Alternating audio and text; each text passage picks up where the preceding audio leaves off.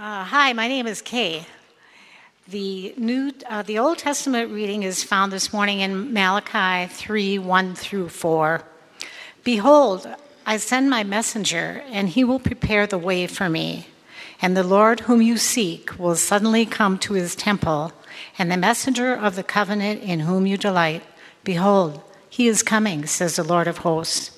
But who can endure the day of his coming, and who can stand when he appears? For he is like a refiner's fire and like fuller's soup, soap. He will sit as a refiner and purifier of silver, and he will purify the sons of Levi and refine them like gold and silver, and they will bring offerings in righteousness to the Lord. Then the offering of Judah and Jerusalem will be pleasing to the Lord, as in the days of old and as in former years. The word of the Lord. New Testament reading is found in 2 Corinthians 5 19 and 20. In other words, God was reconciling the world to himself through Christ by not counting people's sins against them. He has trusted us with this message of reconciliation, so we are ambassadors who represent Christ. God is negotiating with you through us. We beg you, as Christ's representatives, be reconciled to God. The word of the Lord. If you are able, please stand for the reading of the gospel, which is found in Matthew 21 1 through 5. Now, when they drew near to Jerusalem and came to Bethphage, to the Mount of Olives, then Jesus sent two disciples, saying to them, Go into the village in front of you, and immediately you will find a donkey tied and a colt with her. Untie them and bring them to me. If anyone says anything to you, you shall say, The Lord needs them, and he will send them at once. This took place to fulfill what was spoken by the prophet, saying, Say to the daughter of Zion, Behold, your king is coming to you, humble and mounted on a donkey and a colt, the fall of the beast of burden. The gospel of the Lord. Amen. You may remain standing as we pray. Please remain standing as we pray. Almighty God, we thank you for your word to us. We thank you for your presence in this place already by your Spirit.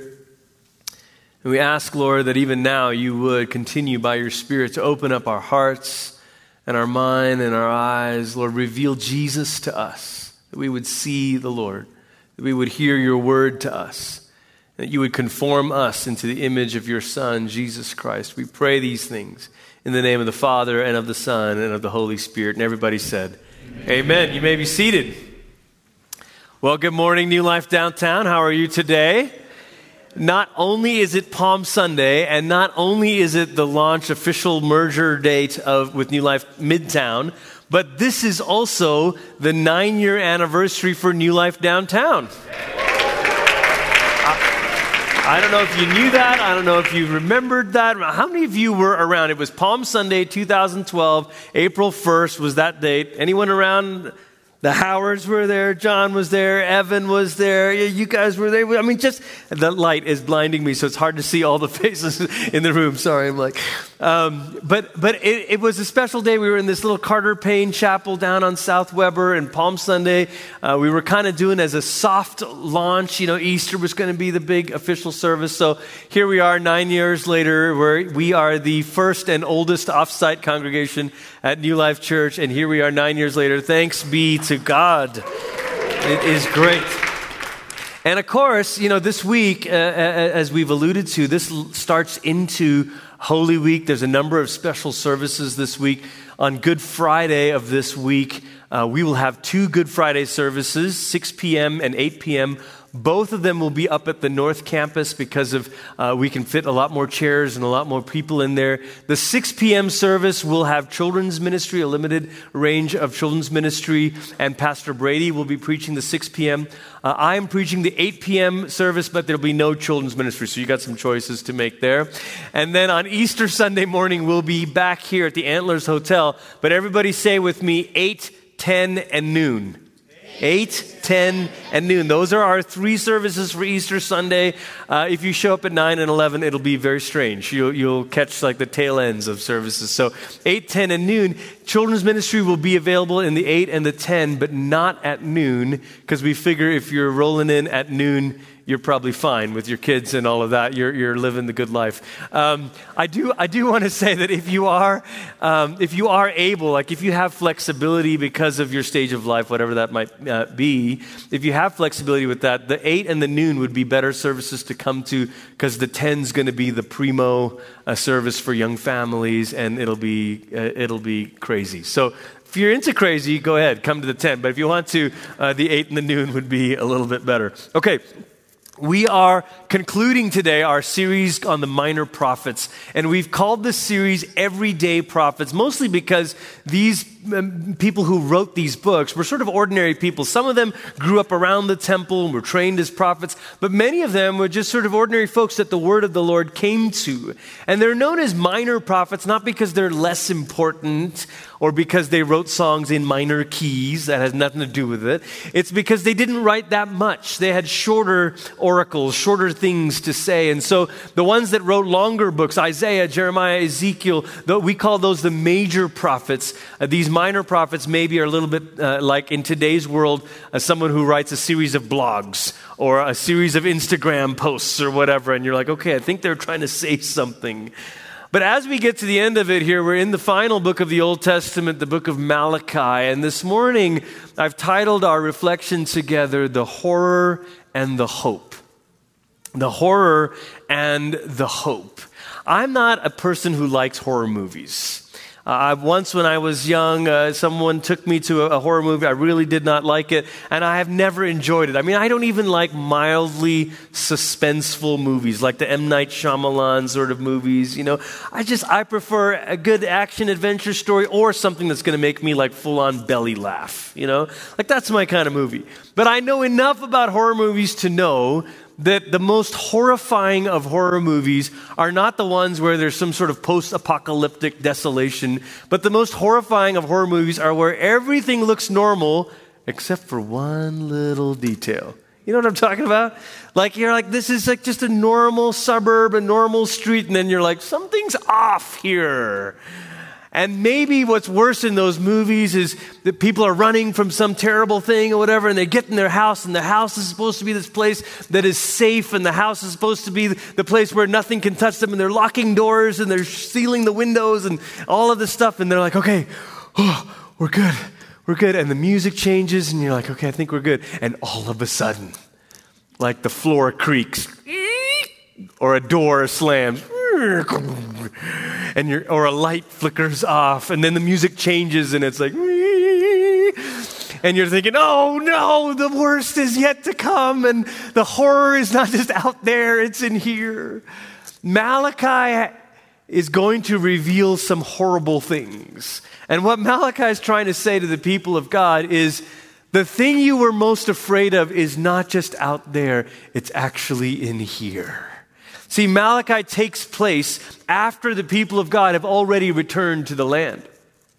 Maybe you recall some of the other prophet books. Some of them were prophesying before they had been carried off into exile, before Judah had been taken captivity into Babylon, before the Assyrians came and took the northern kingdom of Samaria, Israel, and scattered them all over.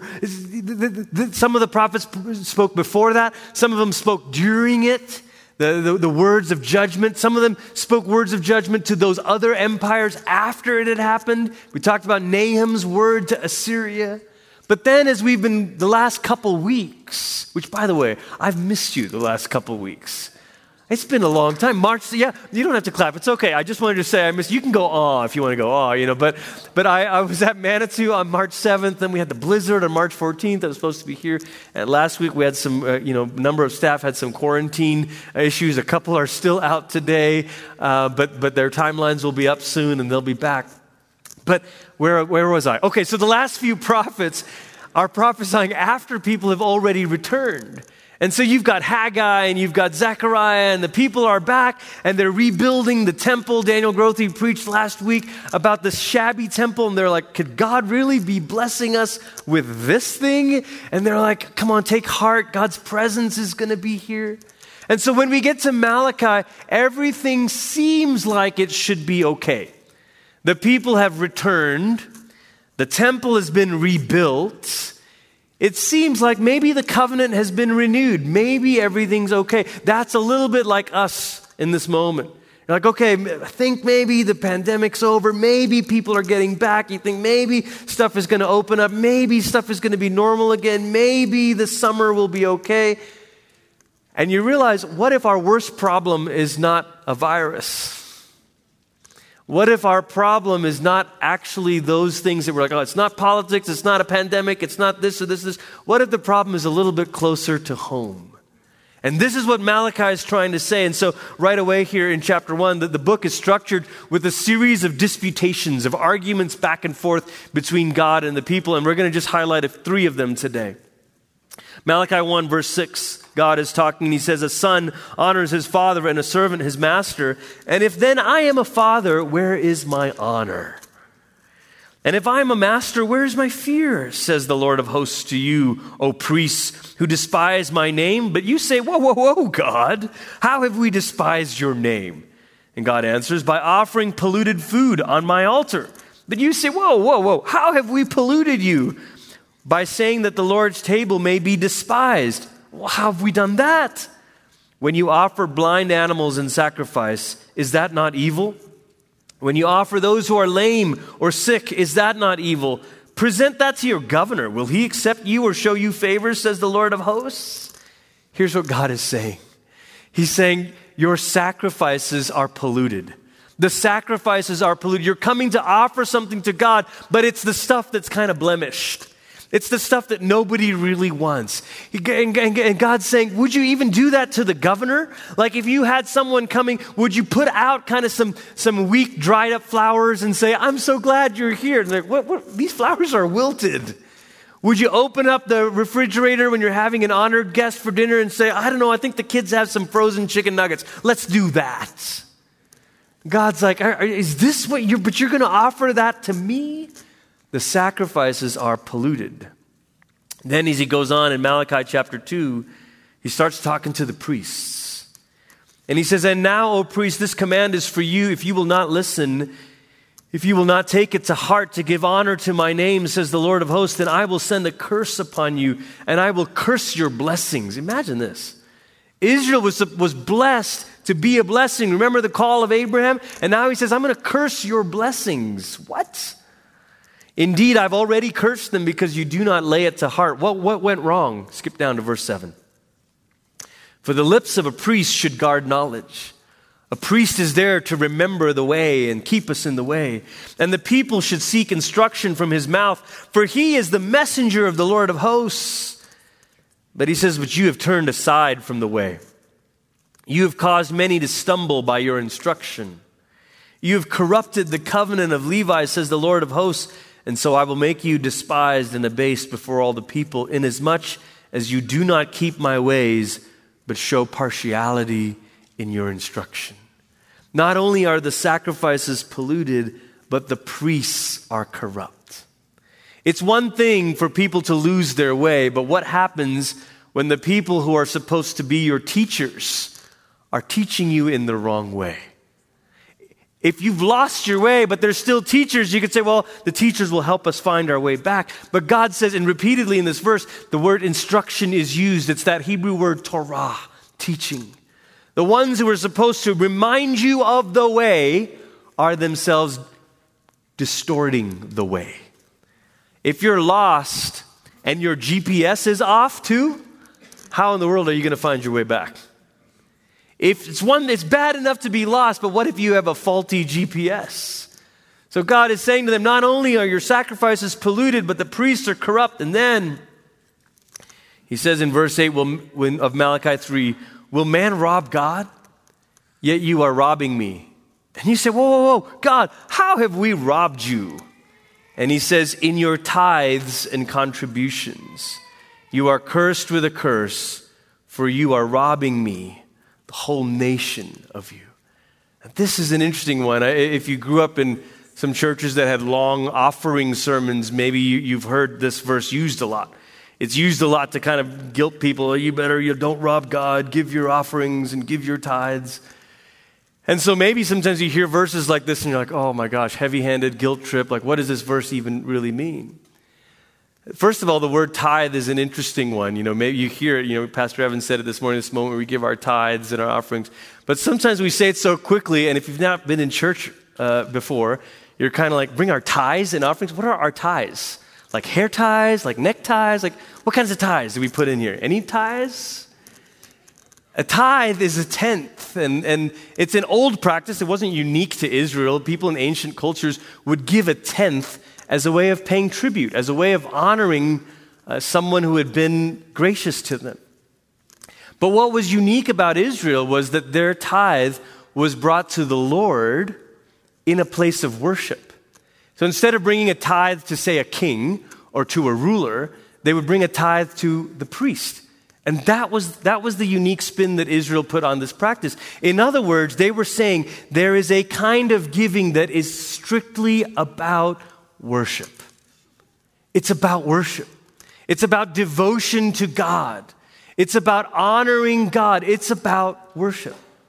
Now, when you think about this, this is, this is why Christian practice of giving to the Lord, and we say this every week giving your tithes and your offerings, it's less about the percentage and always about the heart. Because the heart in giving to the local church is so radically different than any other kind of giving. We understand savings, we understand investments, we understand charitable donations, we understand giving to a ministry we believe in, we understand giving to a cause. But do you know when you bring your tithe to the Lord, regardless of what the percentage is, that it is none of those things? It's not a tip, it's not a tax, it's not a donation, it's not a gift, it's not a contribution. It's worship. And the people of God in Malachi's day, they're looking and they're saying, well, the temple's already built. In other words, they had, they had corrupted their thinking that you only give to God when God seems to need something. And Malachi is saying it's not about need, it's about your heart. God never needed your money, but He always required your heart. He always wanted your worship. And so now we see not only our sacrifices polluted and priests corrupt, but now all of a sudden the people are cheating. The problem is worse than they realized. It's not just that they were in exile, it's not just that they didn't have a temple. They got back to the land, they got back to this place, they've got the temple, they're doing all of this stuff, and yet everything is falling apart. In short, if we were to say, what's the, what's the bottom line message in Malachi? It's that Israel has been unfaithful to the covenant. At the end of the day, any expression of covenant faithfulness, sacrifices, offerings, fidelity to the teaching of the Lord, all of those signs of covenant loyalty are not there. The main message, the horror that Malachi reveals, is that the people have been unfaithful. Now, here we are on Palm Sunday, and I can't help but see a sort of parallel in the life of Christ. Like Israel, Jesus comes into Jerusalem. Just like Israel returned to Jerusalem with worship and rejoicing, woo, the temple's back, we're back, game on. Jesus returns to Jerusalem with joy and hope, just like Israel did. And yet, Jesus brings together not just this sort of Israel story where he's kind of reenacting it, but he reenacts the God part of the story too. Like God through the prophet Malachi, Jesus confronts Israel for their unfaithfulness. See, this is the part of the Palm Sunday story that we often miss. We know the story of people waving palm branches and saying, Hosanna, you save us. We've talked about it. But do you know the very next thing those, the Gospels record Jesus doing? The very next thing. It's the cleansing of the temple. Now, there's four Gospels Matthew, Mark, Luke, and John. John kind of does his own thing. But Matthew, Mark, and Luke, they're called the synoptics. They generally tell the same stories in the same order, more or less. And Matthew, Mark, and Luke, eh, right after the triumphal entry Hosanna story, they tell this story right here, Matthew 21.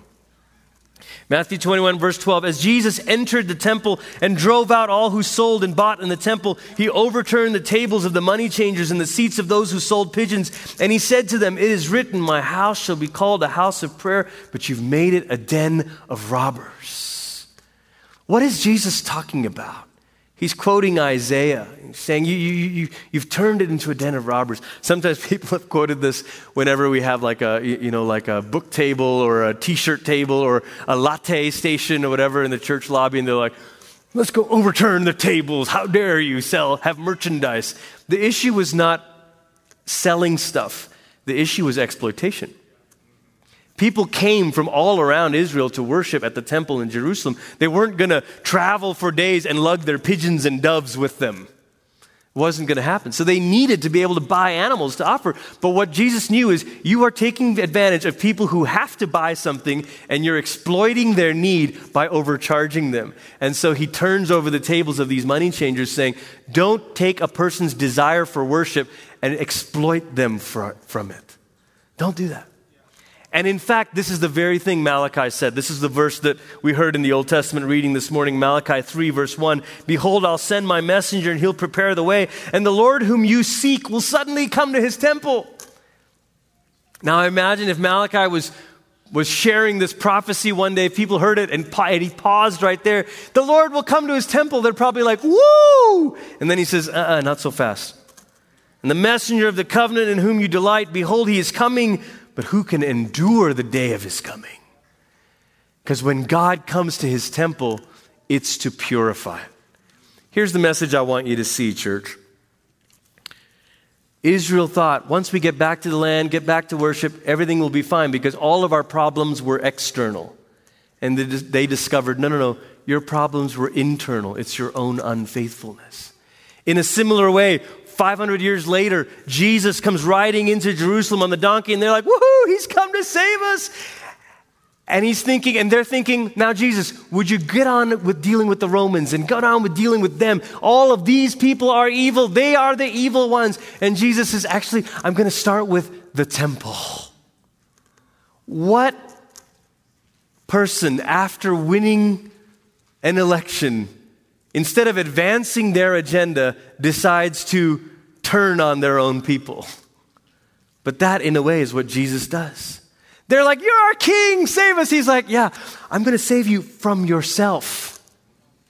I'm going to point out your own flaws. And he cleanses the temple, and the very next thing he does is he curses a fig tree. It's this metaphor of Israel who is supposed to bear fruit and be a blessing.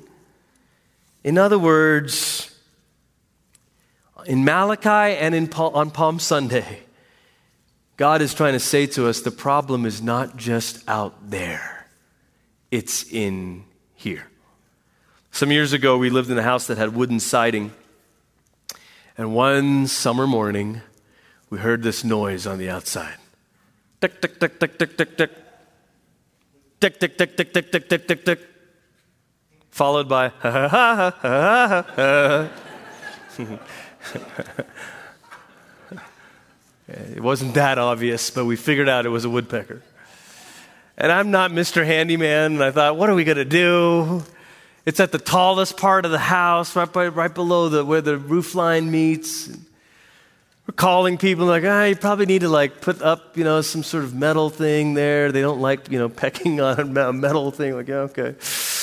And then I was like, I don't know, maybe we'll get to it. And I kept delaying it, and kept delaying it, and kept delaying it. And I, thought, I was just hoping that he would just do some damage to the exterior because, you know, who cares? It was an older house, like external damage, it's okay. And then one day, Jonas and I went, there's this attic, this little storage attic, and we pulled down the little string and the you know, attic steps unfolded down. And we're climbing up to go grab a tub from the storage thing, and this bird comes flying over our head. And we're like, oh my goodness, what was that? Quickly climbing back down. And we discover later that the woodpecker is not just pecking outside, it's inside. It's made a nest inside our attic. And of course, we had to properly deal with it and all of that. This is that moment in the story where they think it's the Romans, God. It, and before that, it was Babylon and it was Assyria and it was all these people and it was just those priests and it was just those wicked kings and it's just them, but it's not us, God. It's not really us, God. And Jesus comes 400 years after Malachi and he says, No, no, no, no, no. It's all of you. The problem is not just out there, it's in here. Over 100 years ago, a London newspaper the editors published an op ed trying to figure out what's going on in the world, and the editors posed a singular question to their readers. They said, What is wrong with the world? 1910, London newspaper. What is wrong with the world? And they invited their readers to write back some suggestions, and some pointed to economic hardships, and other people pointed out to politics, and other people said this and that. But there's a Christian writer named G.K. Chesterton, and he famously, the story goes, wrote back to the newspaper, You asked, What is wrong with the world?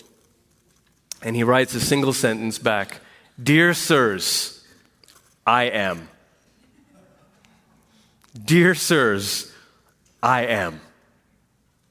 I wonder what would happen to us if we began to think like that. If we began to be willing to actually confess our own unfaithfulness. We have to confess our own unfaithfulness. We live in a moment, a cultural moment, where we want to point out everybody else's flaws.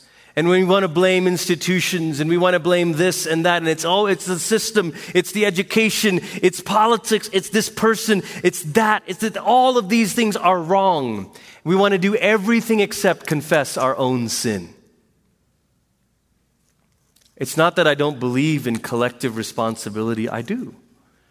When you read the scriptures, there is simultaneously a sense of you are your brother's keeper and you are to love your neighbor and love the stranger. There is such a thing as collective responsibility, but there is also such, such a, there's a difference between collective responsibility and personal culpability. Let me say that again. Collective responsibility and personal culpability. We are responsible for one another, but only I can be guilty for my own sin, personal culpability.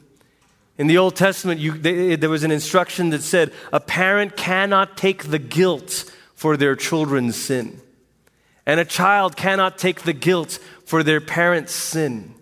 So it's okay to recognize the ways that we may have failed one another in our collective responsibility. And it might be okay to say that these systems need to be fixed and these things need to be changed. Indeed, they do. But do not forget for a moment that there is also a personal culpability, a moment where we have to say, What is wrong with the world? Dear sirs, I am. What's wrong with America? I am. What's wrong with Colorado?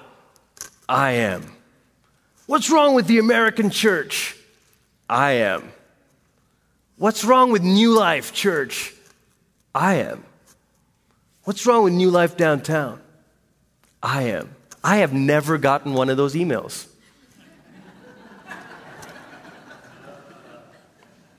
we have to confess our own unfaithfulness. The brilliant thing about Jesus is that he doesn't just come to confront. He's not just a prophet. Jesus, the very sin he confronted, he was crucified for. The very thing Jesus exposed, he atoned. The very thing he revealed, he redeemed. You see, Jesus was crucified so that we could be reconciled. Jesus was crucified so that we could be reconciled. We heard it in the New Testament reading this morning, 2 Corinthians 5. In other words, God was reconciling the world to himself, Paul says. God was reconciling the world to himself through Christ. We can't just imagine that God was in Christ confronting the world. That is true. But God was in Christ reconciling the world to himself. And friends, this is what Malachi had only hoped for. Malachi revealed the horror of the situation. Malachi revealed the horror of the depths of their sin and unfaithfulness. But Malachi also had this hope. Malachi 4, verses 2 and 3. But you who fear my name, the Sun of Righteousness shall rise. I looked up a few commentaries this week as I was preparing this, thinking, what is this Sun of Righteousness phrase? Some said maybe it's a Messiah term, but most of them said the simplest way to understand this is it's a new day. Just like the sun brings a new day, but he says the sun of righteousness, it's the day when things are put right. A day will rise and it will bring healing with it. Malachi is saying, Look, everything is broken. The sacrifices are polluted. The priests are corrupt. You people are cheating God. We're all done for. The problem wasn't Babylon, the problem was us. And he says, But one day, a new day of rightness will come. A son, the son of righteousness will come. And Malachi couldn't have known it, but that's exactly what Jesus did because Jesus doesn't just ride in on Palm Sunday and Jesus doesn't just cleanse the temple. Jesus goes all the way to the hill on Calvary and dies on behalf of all of us for our sin, for our unfaithfulness, for our wickedness, for our failure. It fell on him. And on the third day, the Son of God rose with healing in his wings. Jesus rose. You see, Jesus is much better than a prophet. The best a prophet can do is reveal things. If you spend any time on social media, as I do on Twitter or Facebook, there's a lot of people who want to be prophets. a lot of people want to speak the truth to power and reveal things and call things out. Great, great, great, great. Do you know what a prophet can't do? A prophet can't actually offer redemption. Prophet can reveal, prophet can tell you the truth. The prophets in the Old Testament reveal the heart of God. Hosea, God is a lover who cares for you. The prophets can reveal the depths of our sin and our unfaithfulness. But the prophets can't actually rescue and redeem. Jesus is not just a prophet who confronts our sin, He's the God who saves us from our sin. Not just the prophet who confronts our sin, but the God who saves us from it. This morning on this Palm Sunday, we're going to come to the table of the Lord. And the invitation before us is wherever we find ourselves, whatever way that we have said, I, have fallen short.